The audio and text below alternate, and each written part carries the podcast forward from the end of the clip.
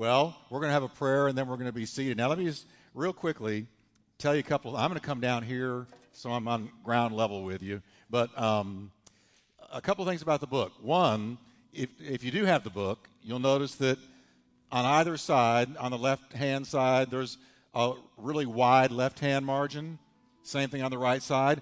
We left you plenty of space so that you can take notes. I am going to be saying some things that aren't in the book. You know, I'm a little bugged with myself because even today I saw some things I should have put in the book. The good thing about it is we published it, so I can do whatever I want with the next printing. And it looks like the next printing is coming pretty quick, so I'll, I'll, add it. So I'll try to tell you when we get to some things that um, aren't in the book. But take notes, and um, thank God, paper never forgets. Amen. Amen? So let's pray together. Father, we thank you for the revelation of St. John the Divine. Thank you, Lord, that you gave John this revelation so that we tonight would understand the times, so that we would be in anticipation of your return. So that, Lord, we would not be just drifting through life, but we would have focused purpose. And so we thank you for it, Lord, and we pray that tonight, Lord, I need your anointing. I pray that you will anoint me to share to teach this book, rightly dividing the word of truth. We need ears to hear, Lord. Give them to us, eyes to see, hearts to understand. Lord, minister your word on fertile soil tonight. Now, would you breathe a prayer, dear church, and say, Lord, speak to me tonight? I receive your word engrafted into my soul. In Jesus' name. Amen. Turn to your neighbor and tell him it's going to be good, and then you can be seated.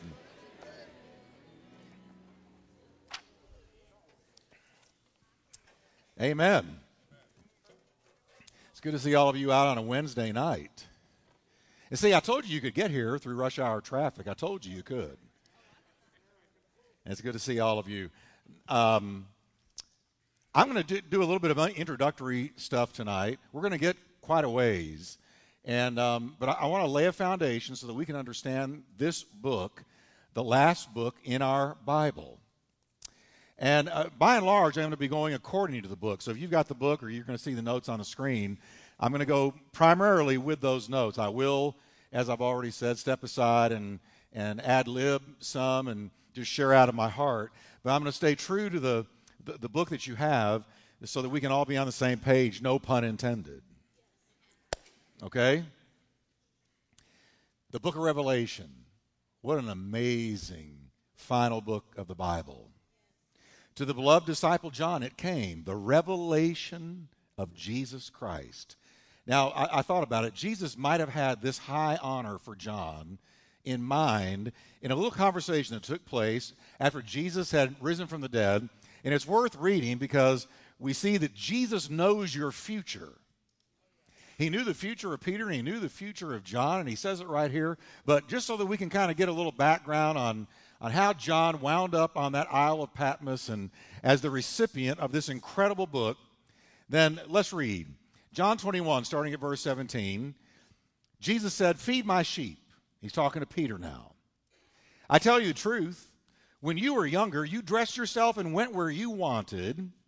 But when you are old, you will stretch out your hands, and somebody else is going to dress you and lead you where you do not want to go. We know that Peter was hung upside down on a cross. Jesus knew what was coming for him because he's God. He knows the end from the beginning. Now, Jesus said this to indicate the kind of death by which Peter would glorify God. Then he said to him, Follow me. Follow me. Peter turned, I love this. There's humor in the Bible. Peter turned and saw the disciple whom Jesus loved was, was following them. And this is the same one who leaned uh, uh, back against Jesus at the supper, at the first Last Supper, and had said, Lord, who's going to betray you? And when Peter saw him, that being John, he said, Lord, what about him? You're telling me I'm going to die in this way? That's not fair. What about him? I like what Jesus said. Can I just translate it for you, the revised Wickwire version? Mind your own business. Don't worry about it. Jesus answered and said to him, If I want him to remain alive until I return, what is that to you? Everybody say with me, What is that to me? Don't worry about everybody else. Take care of your own stuff. Okay? And but Jesus did not say that he would not die. He only said, If I want him to remain alive until I return, what is that to you? This is the disciple who testifies to these things and who wrote them down. We know his testimony is true. So it's that disciple, John, who Jesus appeared to with the revelation. In these passages, Jesus predicted that John would live much longer than Peter, and he did.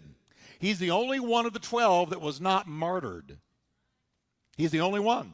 In his older years, the aged apostle was banished for preaching Jesus to a lonely island called Patmos for his witness of Jesus Christ. So he was persecuted. Now, let me tell you a little bit about Patmos, where he ended up. Patmos was located in the Aegean Sea, around 60 miles southwest of Ephesus and 100 miles east of Athens. It was a little tiny island, about 10 miles long and 6 miles wide. Man, I go around that twice cycling. Easy. It was barren of trees. It was extremely rocky. In other words, it was not a vacation resort. He was banished to a rough place. On this tiny island, John was enslaved in chains and forced to work the mines of the island with nothing but criminals. Now, I want you to think this old man had been a fisherman. And then a voice one day said to him, Follow me. And he followed that voice of Jesus. And he left all of his fishing gear, all of his craft, and he went off and followed Jesus. And here's where he's ended up the Isle of Patmos, a rocky, barren island in chains, working with criminals. There he is for the cause of Christ.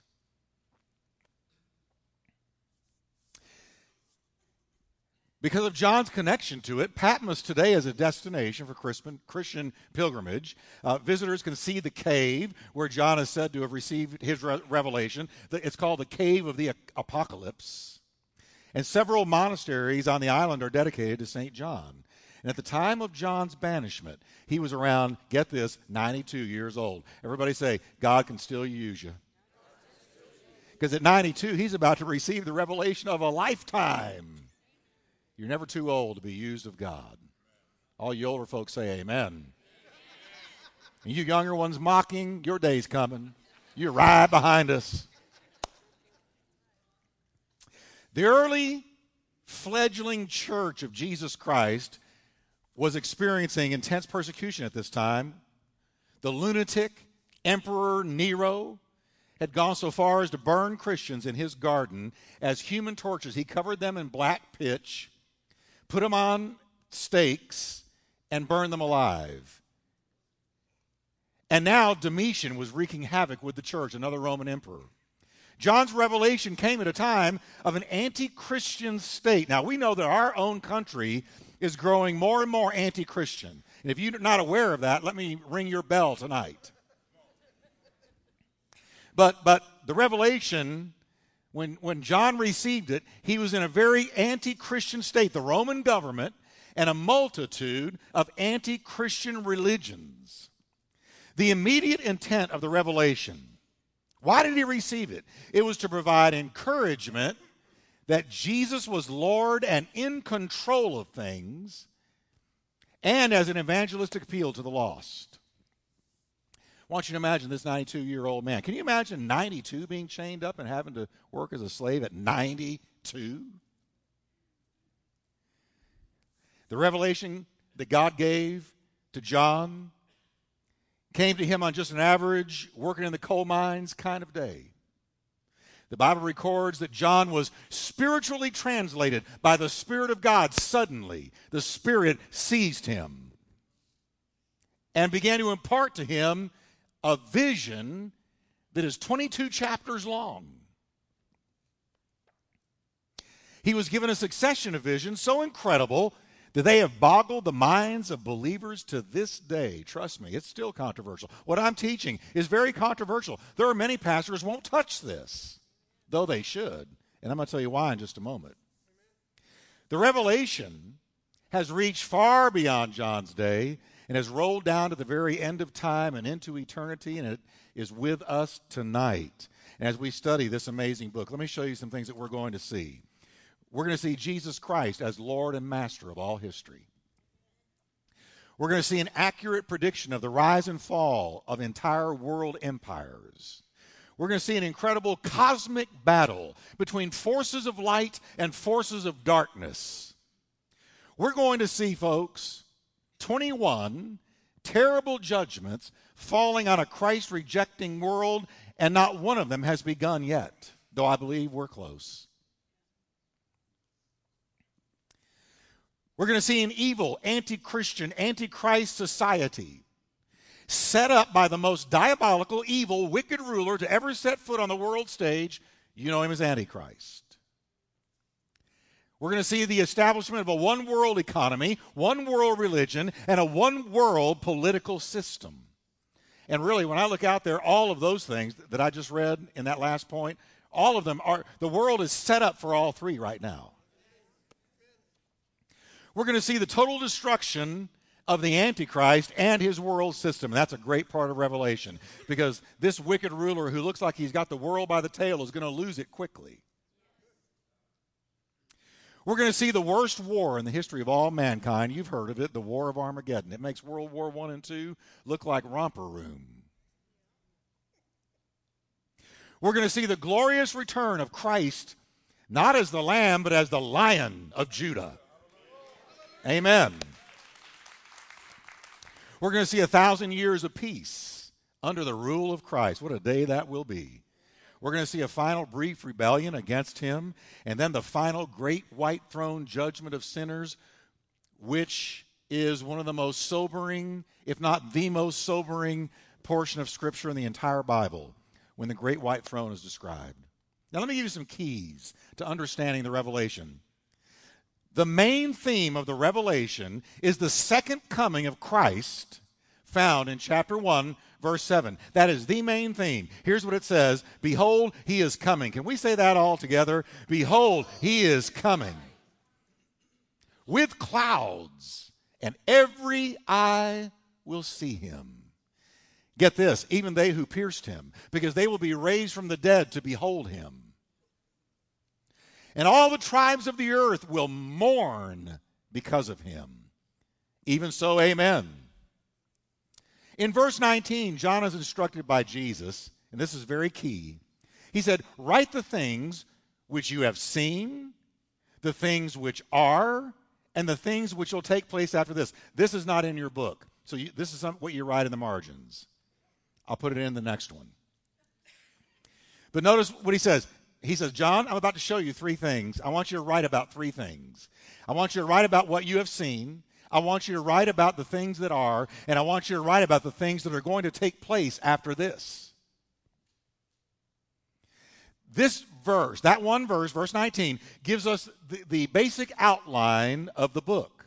First, what he had already seen in chapter 1 when the Lord says to him, Write what you have seen. And what had he seen already when God says this to him? He had seen the first vision of Christ's return found in the first eight verses. So Jesus said, Write down what you've already seen. Then the things which are.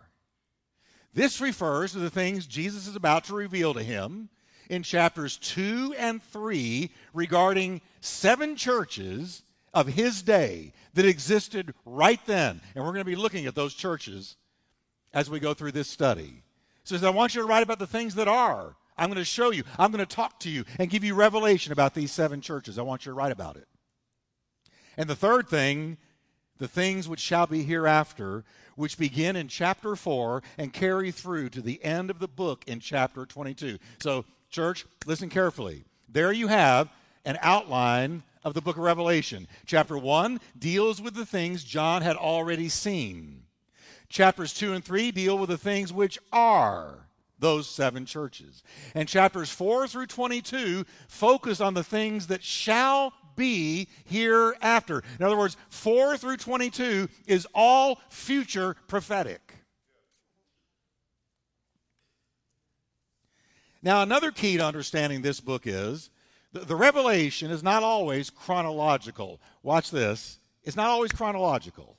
That is, John will sometimes jump from the future to the past, then back to the future.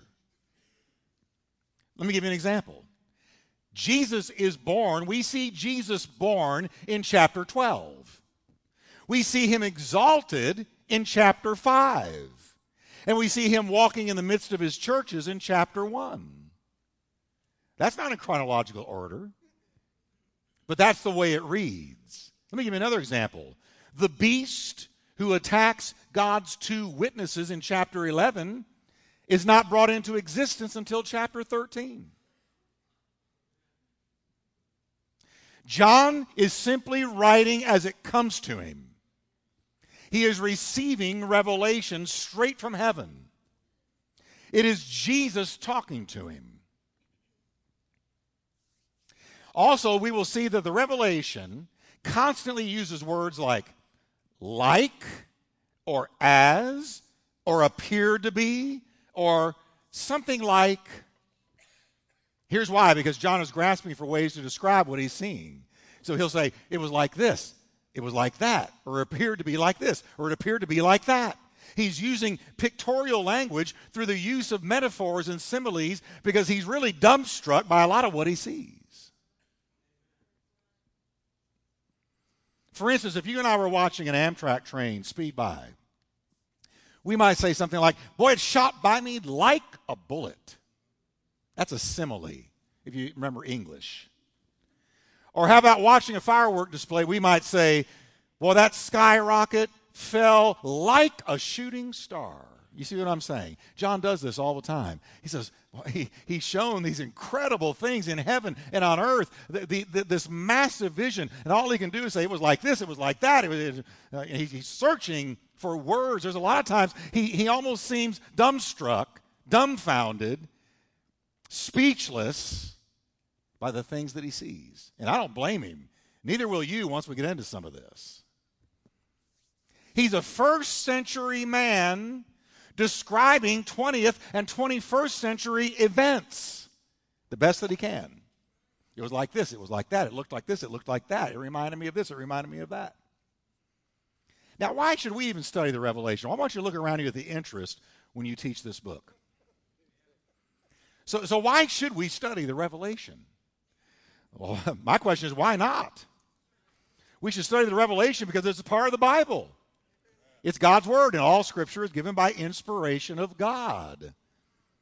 No story is complete without reading the last chapter. And Revelation is essentially the last chapter in God's book describing how the beginning recorded in Genesis ends up in the end. Genesis, the book of the beginning. Revelation, the book of, what's the title of my book? The end. Revelation brings a sense of urgency. Oh, we're going to feel urgency. Some of you are going to walk out of here, head straight for a restaurant, and grab the waitress and say, Are you saved? And I believe that's one of the reasons Jesus gave it, because it does bring urgency. Men must accept Christ now, because Revelation events could begin, could kick off at any time.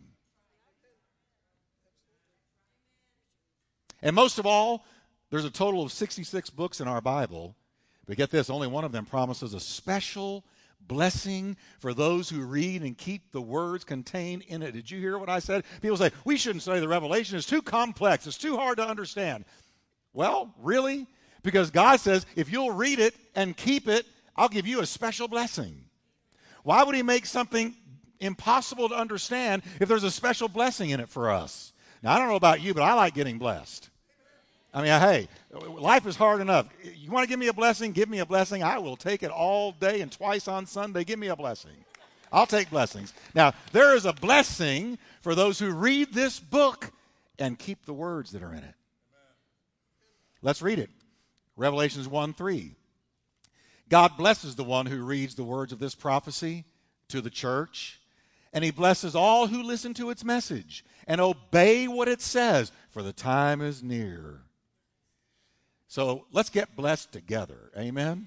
Let's get blessed together. You're going to have to stay with me. This is 22 chapters. It's going to be 14 to 16 weeks. But what else are you going to do on Wednesday night? Watch CBS, ABC, NBC. There's nothing there. Come and get blessed.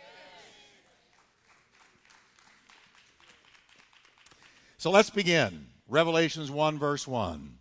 Here's what John first heard. This is a revelation from Jesus Christ, which God gave him to show his servants the events that must soon take place. He sent an angel to present this revelation to his servant John. Now, the word revelation is from a Greek word, apocalypsis. That's the Greek word. And you, you recognize that word, don't you? Because we get what word from apocalypsis? The apocalypse. We get apocalypse. But it doesn't mean universal destruction like our English word does. That's not what it means. Apocalypsis, the Greek word means this to bring to light what has been previously unknown because it was veiled. So the revelation, we're, we're told by the very name of it, that this is something you and I would never, ever, if we lived to be a million years old, would never have known if it had not been unveiled and revealed to us. The apocalypsis. The book of Revelation is not John's revelation, but it's the revelation of Jesus Christ, it says, which God gave him to show his servants what must soon come to pass. So God gave it to Jesus, and Jesus gave it to John, and John gave it to us.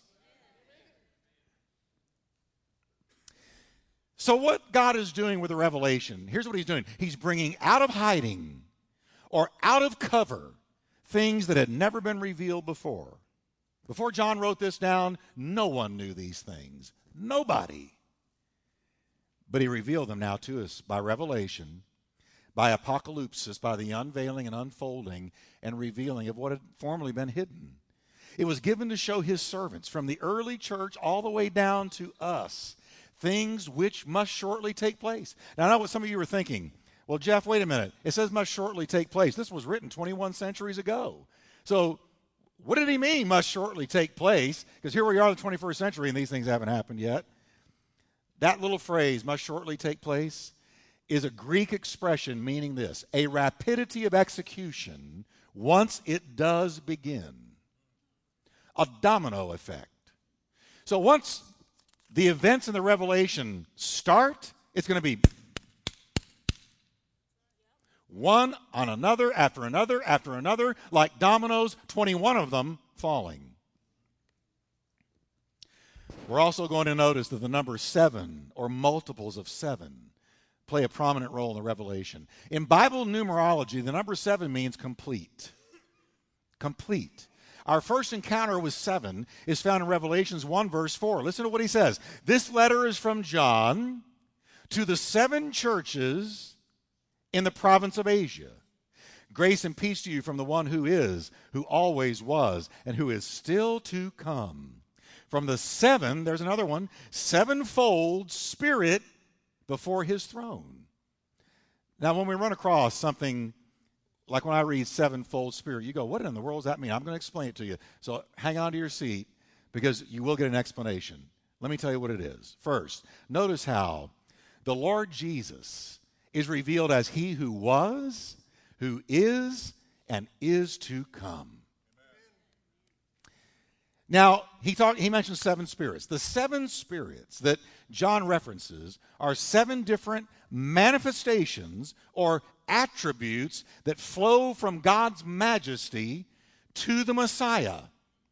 And we find them listed in Isaiah 11, verses 1 and 2. And let me just read it to you and it's in your book. Here's what it says Out of the stump of David's family will grow a shoot. That's talking about Jesus. Yes, a new branch, capital B, that's Jesus, bearing fruit from the old root, from the old covenant, the Old Testament. And look what it says. Here we go. And the number one, Spirit of the Lord will rest on him. The Spirit number two, wisdom. The Spirit number three, and understanding. Number four, of counsel. Number five, of might. Number six, of knowledge. And number seven, of the fear of the Lord. So there you have the seven spirits that John references. as being attributable to Jesus Christ. Now, next, John describes in verse 7 the second coming of Christ at the end of the ages. We've read it, but I want to read it again. This is how the Amplified Bible is so powerful. Let's just read it together, can we? Behold, he is coming with the clouds, and every eye will see him, even those who pierced him and all the tribes of the earth shall gaze upon him and beat their breasts and mourn and lament over him. Even so must it be. Amen. So be it. Now, that's a great example of how John jumps to the end of things before he begins the beginning. Because he's got us now at the second coming of Christ at the very first chapter of the book. He's jumping ahead. When Christ Jesus returns, which is going to be the final climactic event of history as we know it. Those who pierced him, the Jews, all the tribes of the earth, that means nations and people, will mourn, will literally beat themselves. What, why will they do this? Because they will realize what they missed they will see him. See, we're talking about a, a, visible return of the Lord Jesus Christ, not some spiritual thing where he, where, where he comes and nobody knows it, but he's coming back, and all the tribes, ethnicities of the nations will see him. Oh no! It was true.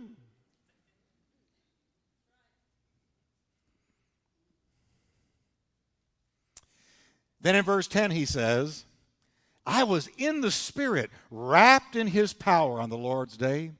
And I heard behind me a great voice like the calling of a war trumpet. But when Jesus talks, it's like a trumpet. The voice he heard then instructed him. I want you to look at the instruction. What you see, he said, write it in a book and send it to the seven churches. And thank God he did write it in a book, and you're holding the result in your hands. The seven churches he names were near Patmos. John was only about a rowboat away from their location there in Greece. And contrary to what some may think, these churches were not full of just believers. They were like our churches today, comprised of imperfect people, imperfect bodies of people, containing true believers and also containing unsaved professors, but not genuine possessors. That's why every Sunday we're seeing people saved because lost people come into the church and they come under conviction. The Holy Ghost gets a hold of them and they come to Christ. And maybe they thought when they walked in they were saved until the Holy Spirit convicted them. But we see it every week.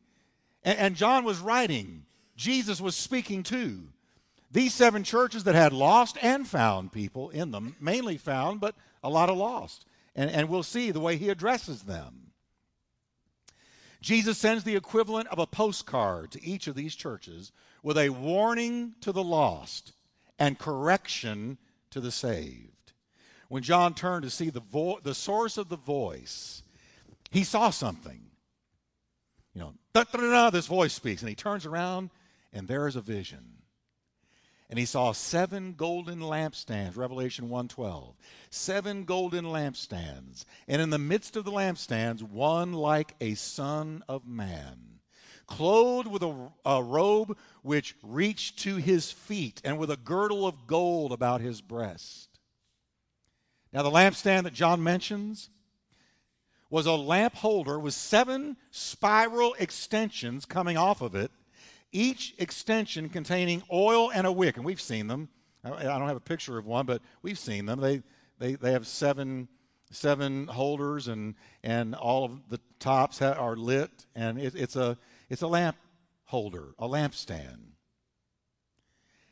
Now, interestingly, John's use of the phrase Son of Man has no article in it. The article means the. In the Greek language, it simply reads, one like Son of Man one like Son of Man. It's so definitive. His description of the risen Son of God is awesome. It is stunning. Let's look at it. In verse 13, he says he was clothed with a garment down to his feet, girded about the chest with a golden band. Now, in the Bible, gold symbolizes deity. And it symbolizes deity in the revelation. This golden band was like a thick belt around the waist of the Son of God. The same thing is described by Paul in Ephesians 6, where he says to you and to me, Gird yourself with the belt of truth. Same thing, same idea, same picture. Then verse 14 says, His head and his hair were white like wool. All you gray headed people say, Amen, praise the Lord. I, I love the way. Now, look what he's doing. They were like. Here he, he he's, looking for words. They were, his head and hair were white. Uh, how white? Like wool. White as snow. Uh, that's white. And his eyes like a flame of fire. Mm-mm-mm. Now remember the use of like and as. John is using the word like to describe what he saw the best that he could. White in the Bible, white hair depicts wisdom. It's out of Proverbs. Fire pictures cleansing, purging, and purifying judgment. Jesus' eyes were cleansing. His mere gaze had a purifying effect. When Jesus looked at you, he looked through you. He read your mail. So often it says in the Bible, he knew what they were thinking. He knew what they were about to say. He knew, he knew. That's Jesus. When he looked at you, and when he, the risen Son of God looks at you, it cuts right through you. It purges, it cleanses, it purifies. Revelations 1:15 says his feet were like fine brass, as if refined in a furnace, and his voice is the sound of many waters. Now, brass or bronze in the Bible is used to symbolize strength. His feet were strong. His voice, like many waters, was commanding and awesome, like the sound of a mighty waterfall. His voice was major league commanding. Then John notes, he says, the risen glorified Messiah is holding something. He said, I see him. Here he is, hair white like wool, flaming fires, feet like brass. And then he says, he's holding something. And it says, he had in his right hand, verse 16, he had in his right hand seven stars, and out of his mouth went a sharp two edged sword, and his countenance, his face, was like the sun shining in its strength. We're going to see later in the book of Revelation that in the New Jerusalem that's coming, we don't need the sun anymore because the face of the Son of God will light that city.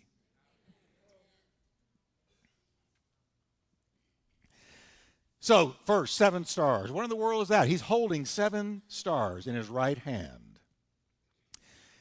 Stars is from the Greek word asteros. We get asteroid and all that from asteros, and they represented the seven churches to whom John was initially addressing the revelation. Now, I got to tell you, as a pastor, getting into this and reading this again and what we're about to see with the seven churches, it made me all over again when I say, Oh, Jesus, this church is yours. And how many of you can say, I want Turning Point to be one of his stars? A, a star in his hand. Amen? A star in his hand. The two edged sword that went out of his mouth depicts judgment particularly when he returns to judge the world. When he speaks, it'll be like a sword that cuts and judges. When John sees all of this, it's about time, John, he faints. I'd have fainted before now, but he waited. He fainted finally. and he says, When I saw him, I fell at his feet as dead. People say, Oh, an angel came up and said hello to me. No, he did not. Because if a real angel came and said, said hello to you, you'd faint like you were dead. You'd be trembling and shrieking. You do not say to an angel, Hey, good to see you. Man, how's your day? That just doesn't happen. And here's Jesus. He sees Jesus and he falls like a dead man. Jesus laid his right hand on John and said, Don't be afraid. I'm the first and I'm the last. And then in verse 18, he assures John that he holds the keys to death and Hades. Now, when you read about keys in the book of Revelation, they represent absolute control and authority, not just in Revelation, but the whole Bible. Keys represent control and authority. And what we're being told here is no longer is the devil in control of death and hell. But the resurrected Jesus now holds the keys. The devil doesn't even have the keys to his own house anymore. That's what it's telling us. When Jesus rose from the dead, he got the keys. And as already mentioned, the outline to the entire book is stated in verse 19. It's worth repeating. Write the things you have seen, chapter 1, the things which are, chapters 2 and 3, and the things which will take place after this, chapters 4 through 22.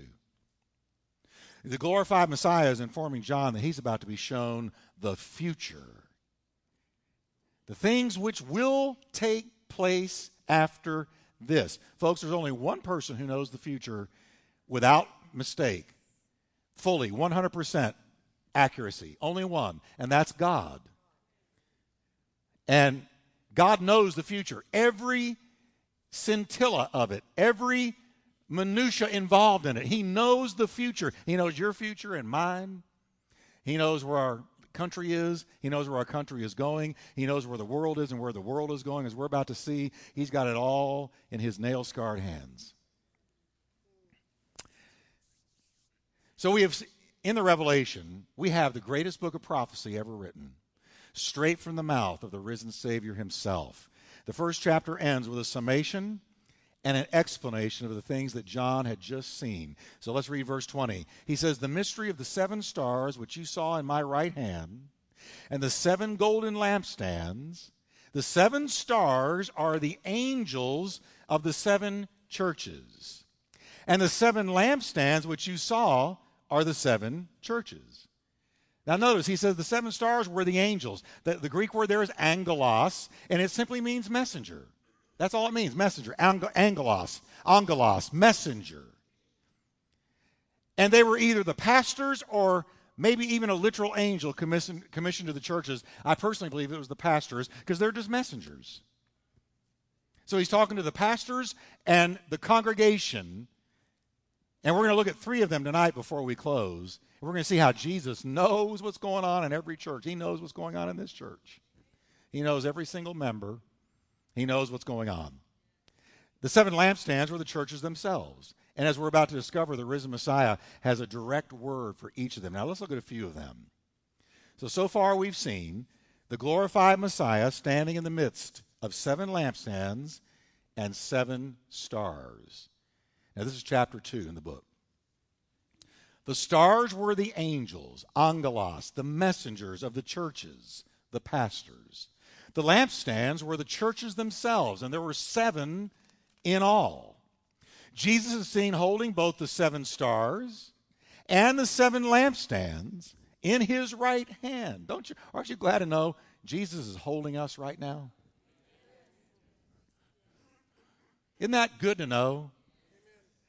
And a two edged sword we saw is coming out of his mouth, a picture of judgment when he speaks. Now, beginning with chapter 2, the risen Messiah addresses each of these seven churches. Let's look at a couple of them, and next week we'll finish and we'll be able to go into some of the things that are yet to come starting even next week. We're going to be with, in chapter 4. The first church that John addresses is in Ephesus. It's the loveless church we're about to see. Now, the church of Ephesus was founded by Paul, and it prospered under the dark shadow of Diana worship.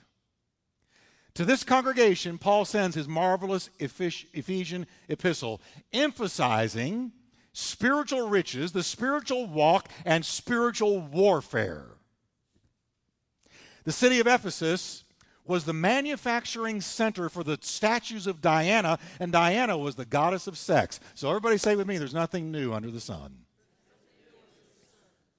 You think it's tempting in our culture, and there's no doubt it is. But here was the Ephesian church in a sex saturated, even sex worshiping culture. It was a city infected with deep immorality, existing off of temple prostitution and paganism. So the church at Ephesus was surrounded by massive sexual perversion and personal temptation. And no wonder John or, or Paul gave them Ephesians 6 and the whole message on put on the full armor of God and spiritual warfare. Now we notice that Jesus' first comments to them are positive. Matter of fact, he starts out this way with all of them. I like, I like that about Jesus. He lets you down easy. Because he starts positive and then he nails you with what he's not happy with. There's only one out of the seven churches that do not get that, but I have this against you. Only one. And that's Philadelphia. But we'll come to that. But let's look at what he says to the Ephesian church. He says, I know all the things that you do. I've seen your hard work and your patient endurance. I know you don't tolerate evil people. You've examined the claims of those who say they're apostles but are not, so they had been discerning. You have discovered they are liars and they weren't afraid to say it. You have patiently suffered for me and you haven't quit. Well, that's, that, this is all good stuff from Jesus. So their pluses were these hard work, patient endurance, intolerance of evil, discernment, and patient suffering without giving up and putting up the white flag and quitting. But the Lord's next statements are strongly corrective. Look what he says in verse 4. But I have this complaint against you. You don't love me or each other as you did at first. Ouch. Everybody say ouch. Now, these seven churches, are really types of all churches. You can read, as we go through these seven, you're going to see bits and pieces of every church you've ever been in. These seven churches are examples of what all churches can learn from. And look what had happened to this Ephesian church. You don't love me or each other like you did at first. But wait a minute, Lord, how could that be? We're doing everything right. Because you can do everything right in the wrong spirit. Jesus says, Look how far you have fallen. Turn back to me and do the works you did at first. If you don't repent, now this, this next part scares me. I don't like this next part. But I'm glad it's here. Because look what he says I will come and remove your lampstand from its place among the churches. Translated, you will die. You'll no longer be a church. Woo! Now, folks, He's the Lord of the church. And look what he's he's in charge of the lampstand. Now the lampstand means the life of the church, the vitality of the church, the anointing on that church, the ministry of that church. He says, if you don't get back to your first love, love me like you used to, and love one another like you used to, one follows the other. I'm going to come, and, and you may not even know it for a while, but I'm going to take that lampstand out.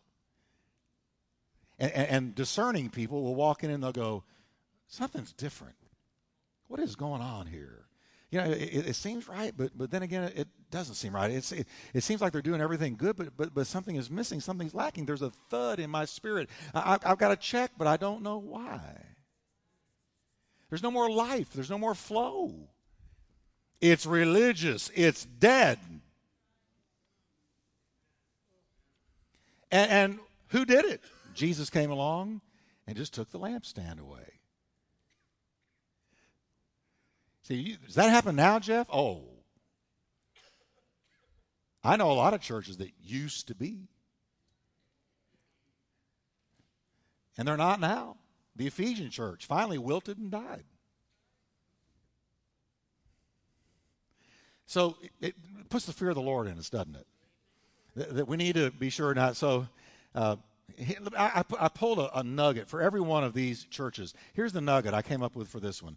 All ministry should flow out of love and devotion for the Lord Jesus, not for fame, money, or power, but out of love for Him. That's the message of the Ephesian church. So, why do we do what we do? We do it for Him. Why do we preach the gospel? For Him. Why do we love one another? For Him. Okay?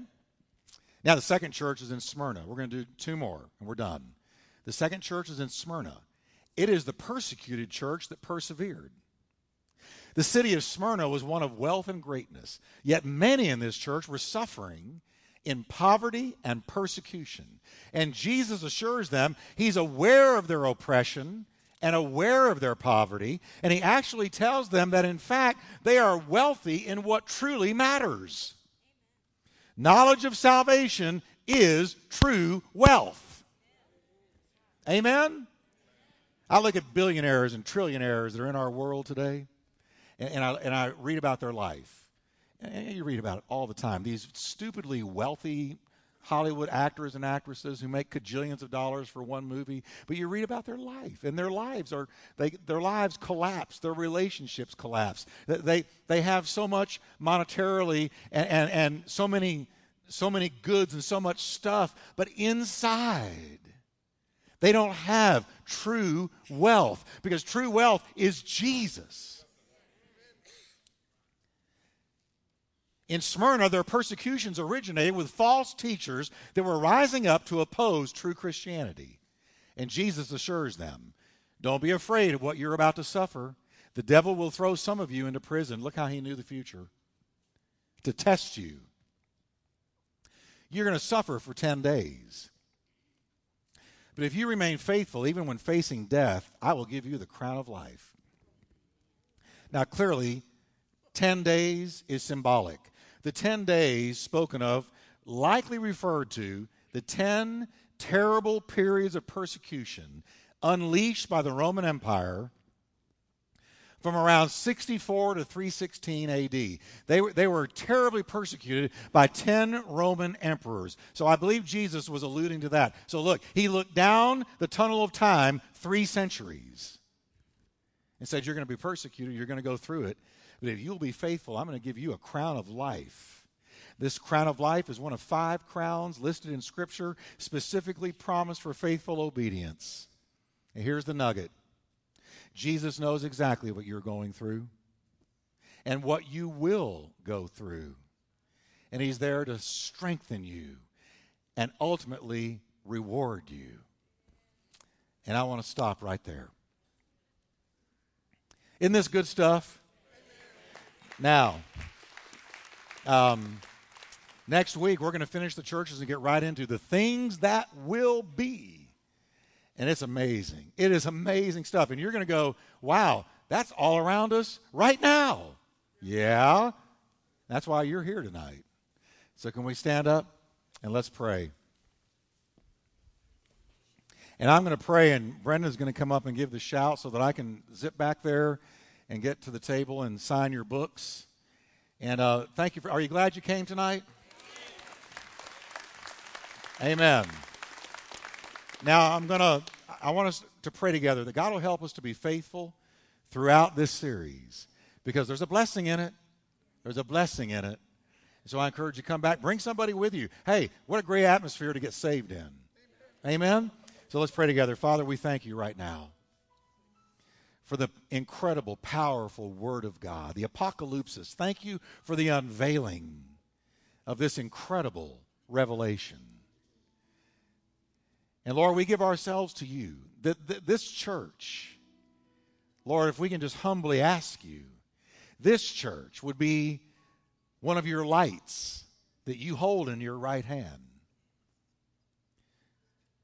Lord, we study these things so that perhaps we would never lose that lampstand, that we would be true to the end. And Lord, we just give Turning Point to you now. And everyone listening by radio and internet and streaming video, we pray you will help every listener to be touched by the power of your word, changed and transformed in the name of Jesus.